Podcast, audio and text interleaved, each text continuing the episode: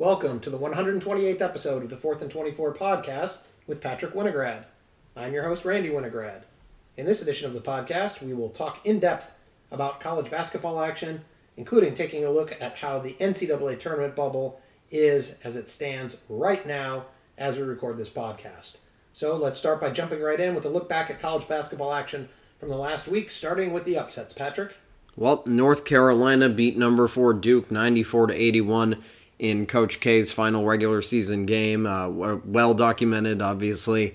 Uh, it was a big event, but uh, it was uh, it was disrupted by the Tar Heels. Uh, they did a very good job of spoil. Well, talk about playing spoiler and actually, you know, we talk about playing spoiler, I should say, in sports a lot, but North Carolina wasn't just playing spoiler in this game; they were also guaranteeing a spot in the NCAA tournament with this big win, and uh, they got it. I mean, I said it on the podcast that they needed to win against Duke, which is the easier said than done, but easiest path. Uh, or they could win a few games in the ACC tournament, and well, they chose the uh, the easiest path, the one win path. That was beating Duke. Obviously, harder to get that win than maybe two wins, arguably, in the ACC tournament.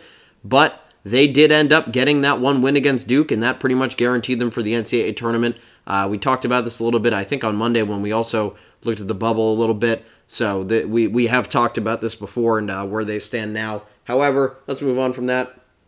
Oklahoma State ineligible for the tournament beat number 12 Texas Tech 52 to 51. Texas Tech has had some recent slip ups. I think uh, we're seeing right now uh, what's going on with them in the Big 12 tournament, and uh, we'll see if they can pull this game out against Oklahoma. I will say today we obviously because of how many games are on. Uh, we will be actually talking up to literally the second we are recording this, uh, including games that are currently on as we speak. Um, but normally, obviously, we don't do the Friday games, but I mean, there's normally nothing in on on Friday anyway, to be quite honest. Uh, but yeah, I'll say that and say, well, we're watching Texas Tech right now, but let's move on to a team who uh, didn't help their tournament case later on in the week, but start talking about them now. Michigan, without Hunter Dickinson on the road, beat number 23 Ohio State 75 to 69. I said it then that one more win in the regular season would guarantee it, or a win over Indiana would guarantee would guarantee it, but maybe to a lesser extent, barring some crazy stuff happening. Well, if you've been following college basketball, there has been some crazy stuff happening. It might not be crazy enough uh, to knock Michigan out of the tournament, and we'll talk about why they're even that's still even in the conversation in a little bit. Uh, but this win pretty much did guarantee that, despite craziness happening, and uh, well, we'll talk about the craziness later. But a big win for Michigan. Uh, moving on to a big win for well, a big win, but one that doesn't really matter for the team who won the game. Nebraska beat number 10 Wisconsin 74 to 73 on the road. Wisconsin with a win in this game won a won the Big 10 title outright. But instead, they lose to Nebraska and give Illinois the opportunity to seal that title on Sunday, or actually no later that day, uh, with the win over Iowa. We'll talk about what happened in that later.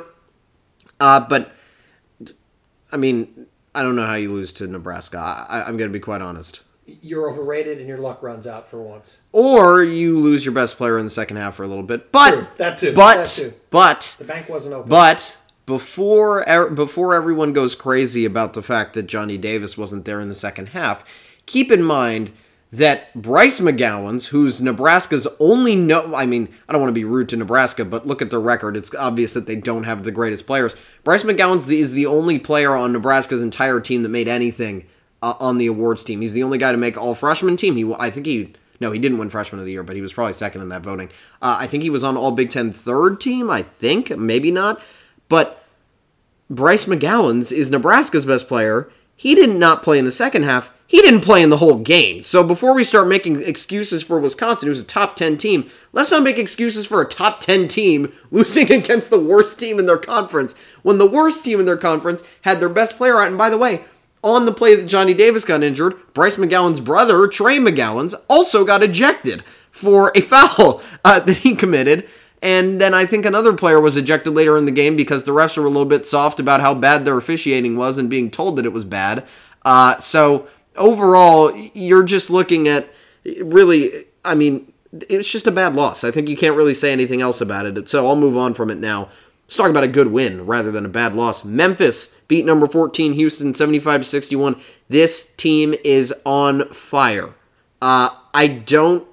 I could name many teams that could beat them, but in their seed range and teams that were on the bubble two weeks ago, none of those teams could beat Memphis the way that they're playing right now.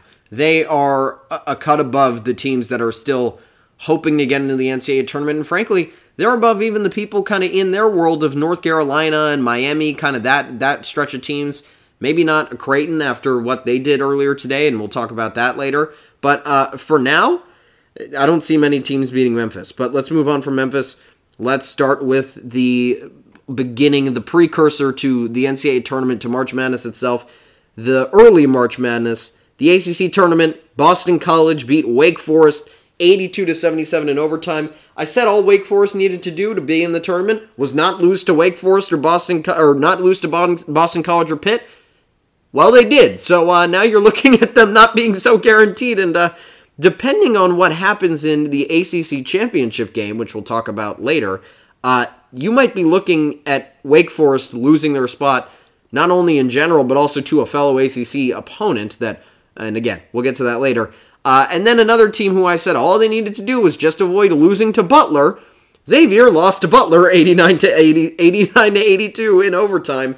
Uh, and, and basically, at this point, we'll get to it later, but these are the two teams whose spots are up for grabs now in terms of bid stealers and in terms of teams just playing well and even just making the ACC tournament final. I mean, or making the Big 12 tournament final. If you're Oklahoma, uh, if you're obviously, I'm talking about uh, Virginia Tech there, and uh, well, this just in, they did just make the final, so that's going to be an interesting conversation that we'll figure out later. Uh, but other than that, Oklahoma beat number three Baylor 72 to 67. Uh, that was a crazy upset.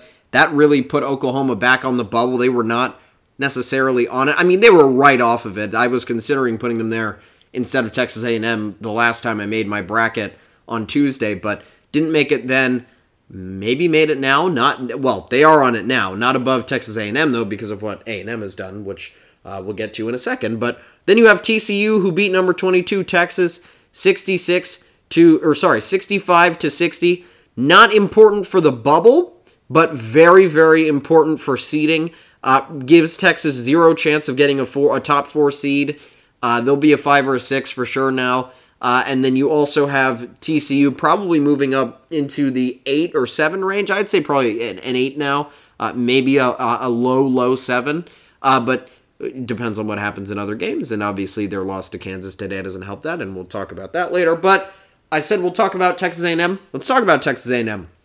Texas A&M beat number four Auburn, 67 to 62. This after beating Florida. I said they needed to beat Florida and then beat Auburn and then maybe even maybe even beat LSU or Arkansas at least. Well, we'll see if they can do that, but they already completed the first two steps of the puzzle. And again, I said they were going to need some help. They're not getting the help from other teams, uh, so they probably will need that final win over LSU or Arkansas to really push them over into the field. Uh, and then I think they could lose in the finals and still make it in. Uh, but overall, it's going to be a tight. It's going to be a tight ending for them, and we'll see if they will or if they won't make the tournament. Uh, but we can move on from Texas A&M now to talk about Creighton, the first game of today that we're going to talk about. Who be, actually no, I, I realized that A&M game was today. Actually, Creighton beat number eleven Providence eighty-five to fifty-eight. They went on a thirty-one to two run, spanning from the end of the second half to the middle of the first, or sorry, the end of the first half to the middle of the second half I can't say enough about Creighton because I said they were on the bubble. I said I, managed. I, said their. Uh, I explained their bubble scenario, and uh, I said they probably only needed the win at Marquette to secure their bid. Well, they didn't just do that. They went a step further. They are really, really secure for the tournament at this point. And then let's move on now to Indiana, who beat number 16 Illinois 65 to 63. That obviously coming off the heels of their win over Michigan, where they erased a 60 to 43 deficit to win 74 to 69. Uh, but after that win, I thought Indiana was in as long as you know craziness didn't happen. Although uh, craziness happened, I'm talking about Texas A&M and Oklahoma mainly. Uh, but Other than that, they would have been in already. However, this win now over Indiana, uh, over Illinois, sorry, firmly, firmly puts them in the tournament. Maybe even gets them all the way to a bye. I actually still have to figure that out with my within my own predictions, and we'll talk about that in uh, approximately ten minutes. But uh, other than that, you have Michigan State beating number twelve Wisconsin, sixty nine to sixty three. Wisconsin has not won a game in what a week and a half at this point now after that loss to Nebraska and the loss to uh, Michigan State now in the tournament. They're incredibly cold. Their close game magic has worn off. Uh, they went from 15 and one in two possession games to 15 and three, which is still very good. Except for the fact that when they need it the most, they have now lost those games. And honestly, not even against great teams. I mean, Michigan State is a tournament team easily, but they're only going to be a seven or an eight seed. If this is how they play seven or eight seeds, and they also lost in, or coming off a loss to Nebraska at home, uh, good luck playing another eight seed. I mean, they just lost to an eight seed, and you expect me to think that they're going to beat, you know, a six seed, a seven seed. I don't honestly know if that's going to happen. I mean, I could even see a team like Memphis coming up and being hot on the first weekend upsetting whoever they're in front of and then just or upsetting whoever's in front of them and then beating Wisconsin second weekend depending on the I mean depending on the matchup you never know who could actually come up and beat Wisconsin especially with their tendency to stay in close games I mean a few plays don't go their way all season I saw a tweet that said if they if they had a different close game record they're they're literally Northwestern I mean there's barely anything separating them uh, and if they were 3 and 15 instead of 15 and 3 in those games which obviously is a little bit far reaching but even if they were 8 and 8, you're looking at a team that has 13 or 14 losses instead. And that is just not what this team is. Obviously, they have won most of those games, but you know, some bank shots here, some bank shots there, some fouls here, some fouls there. I think the best thing I can say about Wisconsin is that they're the Providence of the Big Ten, and you can take that however way you want it. Uh, I'll move on from that and talk about Virginia Tech, who beat number 25 North Carolina about five minutes ago, 72 to 59. I don't think that quite clinches a tournament spot, although it does move North Carolina's seeding down a little bit for sure. Uh, but I don't know if that's quite enough for Virginia Tech. It might be based on some other results, uh, it, based based on some other results that we're going to talk about in a second. Uh, but Let's move on, I guess, now to the close games. Sorry I stole your little transition there, but uh, we'll move on to the close games. Number six, Kansas beat number 21, Texas, 70 to 63 in overtime. Uh, this game also ran about 20 minutes long and ruined the audio for Coach K's uh, introduction at Duke because there was no audio playing because they had it in split screen. Uh, but we'll move on from that um, and talk about number seven, Kentucky, who beat Florida 71 to 63. Florida needed this win, otherwise, they were going to need a few wins in the SEC tournament. As we know, and as I already mentioned, they lost to Texas A&M. They didn't get any wins. They needed to probably go at least two and one in their last three or more. They went 0 and 2, so uh, goodbye to Florida, I guess. The end of the season for them. It's the end of the road. Too bad. Uh, see you later. I don't really know what to say, but uh, oh, they'll be in the NIT, so their season's not. Over. That's true, I guess, but I don't really consider the NIT to be. Uh, you know, as prestigious as some might. Uh, but I'll move on from that. Uh, number eight, Purdue beat Indiana 69 to 67. This was really the start of Indiana really turning around. Honestly, the perception around their whole team. I think for the last few years, they've always been this kind of bubble team that has no capability whatsoever of beating really, really good teams. And this going on the road and making this game close just proved that hey, they can hang with good teams now, and uh, they they were able to do it. I mean and by the way, as we know later on, it manifested itself in a win over Michigan and later the win over Illinois that we already talked about. But I guess I guess you know I was thinking about eliminating the close games upsets distinction and just going in order because I've already talked about two of their games after the first one. But eh, it's fine, whatever. Uh, but let's move on from that. Number 13 Tennessee beat number 14 Arkansas 78 to 74. This game was important because the winner of it got the two seed in the SEC. Well, if Tennessee won the game, they got the two seed in the SEC. Uh, if Arkansas won, I don't know if they got the three or the. I, they either got the three or the two. It depends on their tiebreakers with Kentucky. Uh, but now you had Tennessee getting the two instead. and uh, it I, I, guess it helped Tennessee in terms of their matchup, but mm, who, who really cares? Uh, but Tennessee getting this important win. Talked about it with my weekend predictions. Moving on from that, number 17 UCLA beat number 16 USC 75 68. Talked about that with my weekend prediction, so I won't say much more. Let's move on to LSU who beat number 25 Alabama 80 to 77 in overtime. A really really good, really really close game. Uh, but LSU pulls it out in the end. There were uh, there was a lot of craziness going on in this game. I really really can't say much about it. I don't really, on, uh, honestly, I don't really remember it because it was so long ago, and I'm just thinking about all these upsets today at this point. But uh, it was a crazy game. If you wanted to rewatch a good regular season game, there's a good game to watch. But then you had number 20 Illinois beat number 24 70 number number 24 Iowa 74 to 72. Uh, this game came down to free throws. Iowa just forgot how to shoot them. Uh, and that's pretty much the only recap I can give of it. I mean, if you go back and watch the game, you would see what I'm talking about. Uh, I believe it was Keegan Murray who got fouled at the very, very end of the game, and uh, he missed all three free throws after getting fouled on a three, down by two. Uh, and that just, or sorry, he made one of three, down by two when he got fouled on a three, and cut the lead to one. But then Illinois was able to make one free throw he missed the final shot, and Illinois won the game, clinching a share uh, of the Big Ten title. Yes, after Wisconsin's blunder. Yes, uh, but then let's move on to number one Gonzaga, who beat number seventeen St. Mary's eighty-two to sixty-nine to win at the WCC. Uh, important because Gonzaga pretty much is guaranteed the number one overall seed. I mean, uh, unless uh, no, they are. It's pretty simple. Uh, but I'll move on from that. Uh, Indiana, as I already talked about, beat Michigan 74 to 69. Then you had number 20 UConn beat Seton Hall 62 to 52. Uh, UConn not really guaranteeing much with that, maybe moving up a little bit in the seeding. Uh, Seton Hall definitely in too, but you know maybe knocks them down from an eight to a nine, depending on who you ask. And then number five Kentucky beat number 70 beat Vanderbilt 77 to 71. Uh, Vanderbilt was on in the midst of a Cinderella run but Kentucky able to break that one up a little bit early. Vanderbilt definitely not making the tournament. Uh, sorry, Scottie Pippen Jr. But moving on from that, number seven Duke beat Miami 80 to 76. Uh, Miami lost this game in such a close margin that I don't really think it affects them at all, especially with other stuff that happened around them. But a game that does definitely affect things. Number 14 Texas Tech beat Oklahoma 56 to 55. Not only does this affect Oklahoma, because I think if Oklahoma had won this game, they would make the tournament, but with the loss, probably not, and we'll have to get to that. Uh, but Texas Tech now gets an opportunity to get an extra quad one win at Can- against Kansas on a neutral court.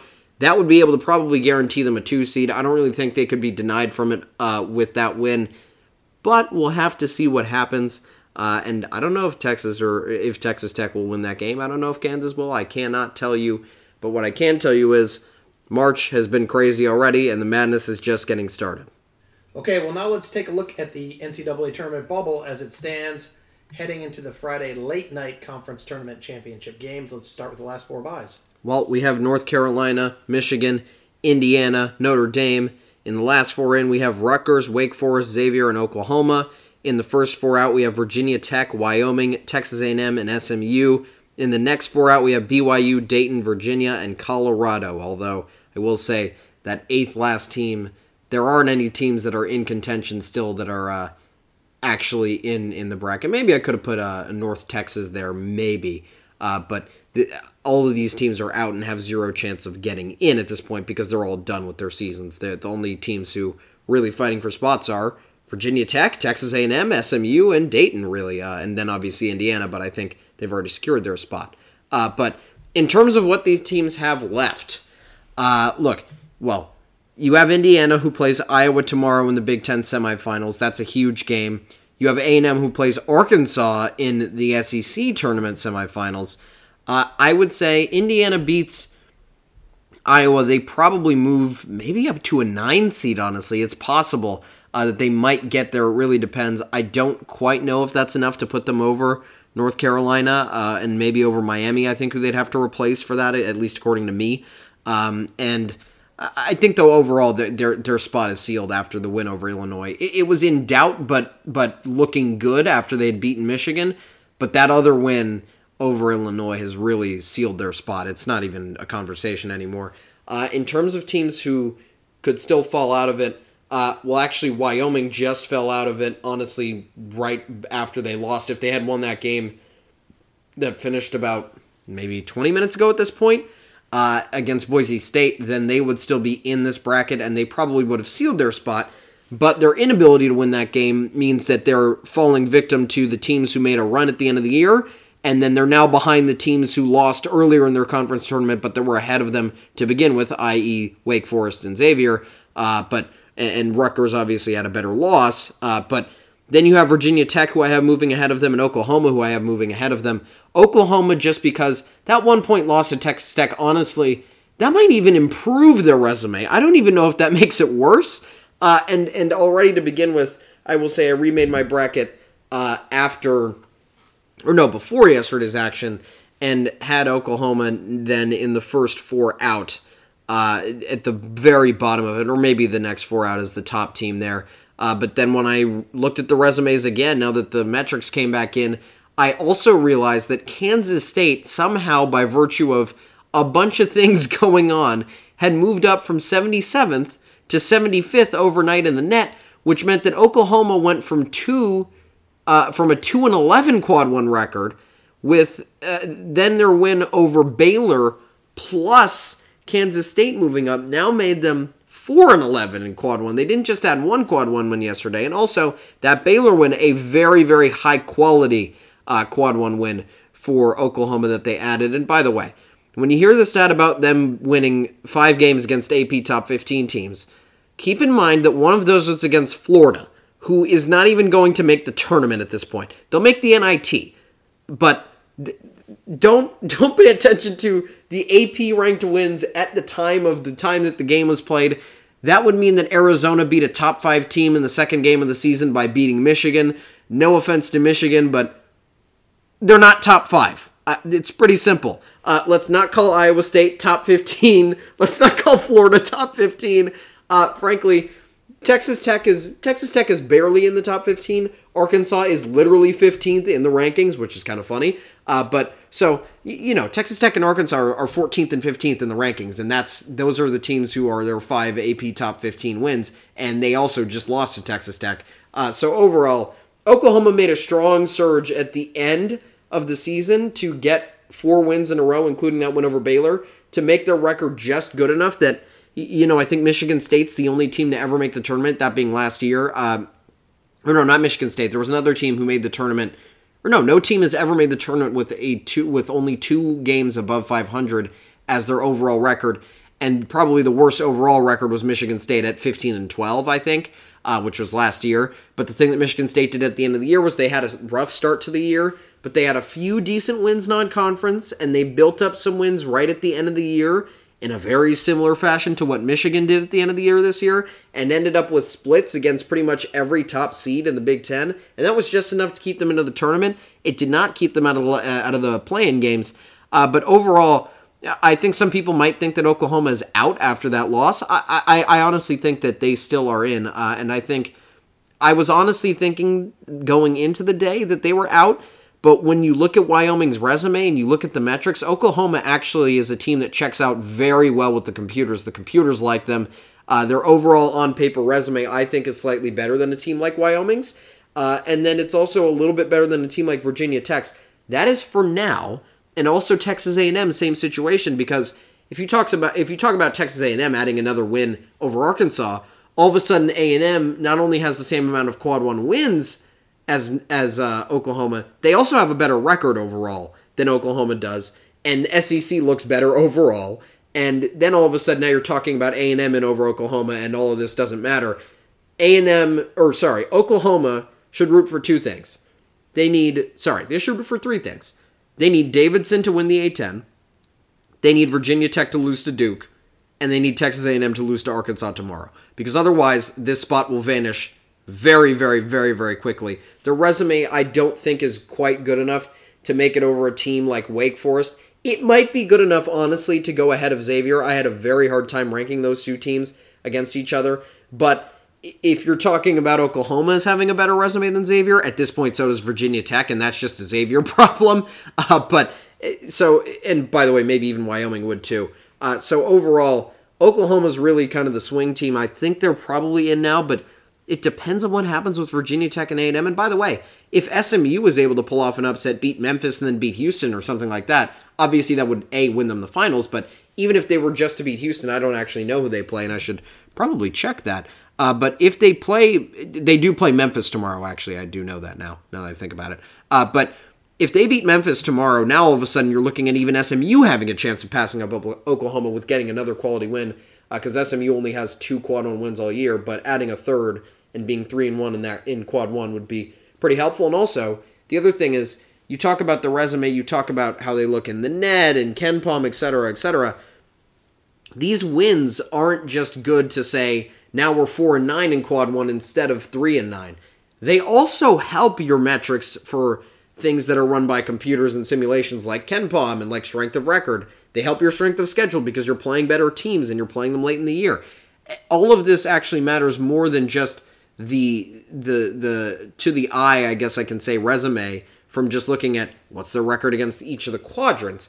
It, it really does help. KenPom will reward you a lot if you're able to, I don't know, beat Purdue. You know, those types of things really do help your resume. So overall, it, it, when you're out of the tournament, you definitely out of your conference tournament, you have a much worse chance of making it than the teams who are still in it, even if they lose some of their games because their metrics can still improve. I think honestly, I don't know exactly how all of these things work, but if Virginia Tech were to lose by one to Duke, I don't think they would move down in anything. I think they might even move up. Uh, and overall, I think the same thing with Texas A&M with Arkansas. Uh, so if you're talking about razor thin margins, which you are when you're talking about who's in and who's out of the tournament, it really could revolve around anything. And then also, I wanted to say, when you look at the A10, you have an opportunity for a bid stealer here where one of these teams is going to really start sweating. And even teams like Michigan and Indiana who think they're safe will start to sweat, maybe even making being in a play-in game or even even missing the tournament potentially if you have maybe not even a Dayton, but if you have the tournament committee because let's also talk about this for a second. What people don't realize Dayton's resume is really only tainted by the fact that they have three losses in a row and they started the season one and three. If they if you kept those three losses off their season off their season record, you scrape away three quad four losses and you also make their overall record better by three games. Overall, that makes a huge difference and you have to wonder is does the committee care or do they not care? They say they weigh the games evenly from from November to March, but the reality is recency bias is a thing. I mean, it's not like if Dayton makes a run all the way to the final that that won't be in their heads when they're picking the teams. Uh, but overall, if they really if they really are willing to see that as kind of like a COVID, kind of like a team coming off of COVID where they just had a bad week, if they see it that way, then all of a sudden Dayton's going to be up here in that bracket. I don't see it that way. I try to keep it even. I just look at their resume by saying what are what are the overall records? What are the quad 1, quad 2, quad 3, quad 4 records? What do the computers say about these teams without actually looking at when they got their losses? Then I look into it afterwards and then you realize Dayton has a much better case than it seems like on paper because of the fact that those three losses were so early in the year but they also, right off of those three losses, picked up win, a win over Kansas and I think actually win over Alabama too. So overall, Dayton has the weirdest resume. I think you think Rutgers lost to Lafayette is bad. Check Dayton's losses, uh, but it's a very very hard resume to judge. Uh, and I would say I, I am maybe maybe I'm being a little bit hypocritical having Rutgers in the last four in and Dayton out of the tournament when I'm pretty much ignoring Rutgers' bad losses. But I would actually say if I wasn't ignoring Rutgers' bad losses, I would have the, or sorry, if I was ignoring Rutgers' bad losses, they'd probably be in the last four byes or even ahead of that. But because of them, that's the thing holding them in the last four in territory. But I'm going to stop blabbering about that. Let's just talk about this. Do you think that any of those teams are actually capable of winning those games tomorrow, be it Virginia Tech over uh, Duke? Do you think, and by the way, doesn't even matter now that I think about it. It doesn't matter if they win the game because it's not even a conversation of if they're in. They will take an auto bid there, uh, and that will knock, in my opinion, Oklahoma out. Obviously, because I have them as the last team in. Do you think Texas A&M has a chance against Arkansas? And uh, do you think Dayton has a chance to make it all the way to the A10 final and maybe lose to Davidson where they could still have a conversation for a bid? And also, do you think SMU can keep a game close against Houston after beating Memphis? I think SMU has the biggest chance to make a run on to, to do what they need to do out of all those teams. Ironically, hmm. um, I don't think Virginia Tech's beating Duke. I think after Coach K got embarrassed on his farewell uh, at the end of his farewell tour at home against North Carolina, his team's going to get him the tournament championship. So I don't think that's happening. I think Dayton has too much to overcome. I, think I, I think I agree with you. I will say uh, before you get to Texas A&M a little bit, but I, I, will say I definitely agree on that Coach K point. But I'll let you get back to what you were going to say. No, and, and uh, I think SMU out of all the teams that has, I guess the the chance to win the two games necessary uh, to win the, to, to win that championship. I think that they. I just I don't for some reason I just think Memphis might lose a game. Might actually be good for them to lose a game. Um, yeah, they're a little too hot going exactly. Sometimes that's when the teams flame out. You're going to lose a game eventually. Um, and I think that you know maybe they they are the hungrier team uh, than than than, uh, than Houston. So uh, strangely enough, I think SMU has a chance. Well, fun fact, I will tell you. Uh, one of the reasons why I picked LSU to beat Arkansas today was because I believe firmly in the can't beat a team three times in the year philosophy, and SMU has already swept the season series with Memphis. So it will actually be Memphis trying to beat SMU okay. for the first time this season. Uh, and I think honestly, I think Arkansas has beaten A and M twice. If they haven't, they didn't play them twice. And uh, I know that Duke has not played Virginia Tech twice, uh, but they Duke was also not. I will say the one thing that's going against Duke is I think they've been better against the teams.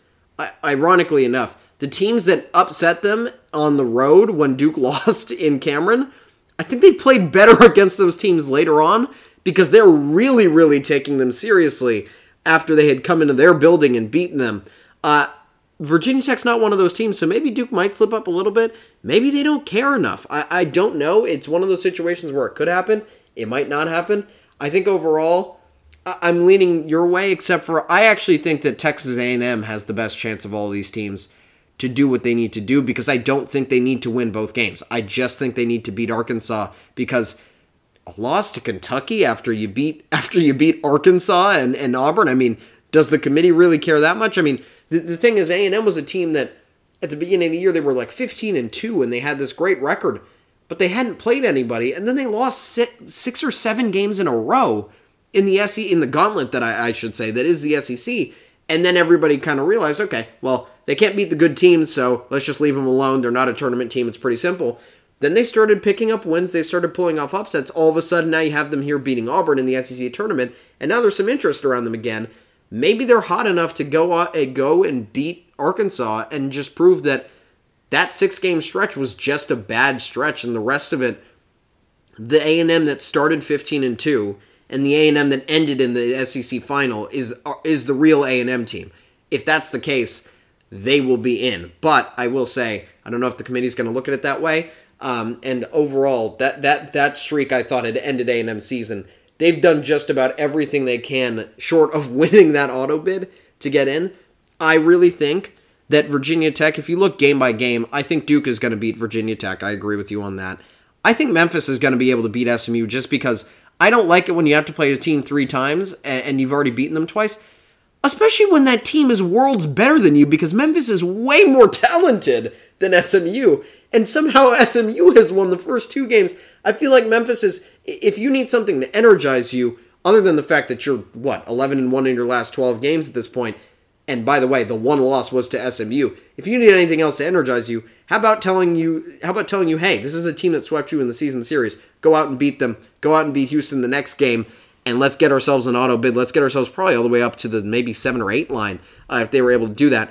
I think Memphis is going to have enough motivation to beat SMU, and then I think Dayton. There's just not enough in that conference. I just think that maybe the only situation that could happen is that they could pull out a win against Davidson, because by the way, that is what they did at the end of the season. If Dayton beats Davidson, the A10 probably turns into a two bid league. I don't really see Davidson falling out of the tournament with the loss to Dayton uh, in the finals of the A10.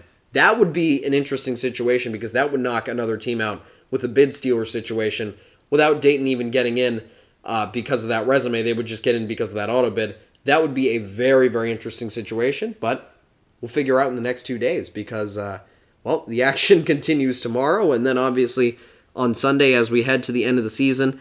Uh, but that is what I have on the bubble, and honestly, I think I have this right, but I will say, by the time my bracket comes out tomorrow night, it will be vastly different because I, I, I need to see what the NET, what KenPom, what Sagarin, what strength of record, and BPI says about what happened today and how they're affected by these results to really gauge where they are because I'm just adding in my head, okay, this team got added a quad one loss, this team added a quad one win, it's this quality of win. But I don't know how the computers actually say it matches up, and all of a sudden, if you got a team, I think there were a few metrics where, you know, in KenPom, a team, one team was 50th, one team was 51st. If that flips around and now you have one team 46th and the other team 52nd or something, now you're looking at a much different scenario. But uh, so I'll change it tomorrow by the time that those metrics actually come out, and then we'll really see how these teams shake out. But this is my best estimate as of now, and also adjusting for the fact that uh, if you've been to a Final Four, I trust you. Porter Moser said Oklahoma's a tournament team, so I have to agree with him. Okay, well, that will end our uh, in depth look at NCAA college basketball action and this edition of the 4th and 24 podcast. Please join us for our next podcast, which will be on Monday, March 14th, where we will see the accuracy of Patrick's weekend predictions, have our weekly deep dive into the NBA, and since the NCAA tournament bracket will be revealed the day before, we will analyze that bracket and take a look at some possible NCAA tournament title contenders. In the meantime, please be sure to check out Patrick's additional content, including his weekend predictions that were posted Thursday and an update, updated NCAA basketball tournament bracket, which will be posted on Saturday. All and my final bracket right before the selection committee comes out with theirs, too. Correct, and we can see how accurate your predictions were. Uh, all of that on our website, 4thand24.com. That's the number 4, T H A N D, the number 24.com. Thank you for listening.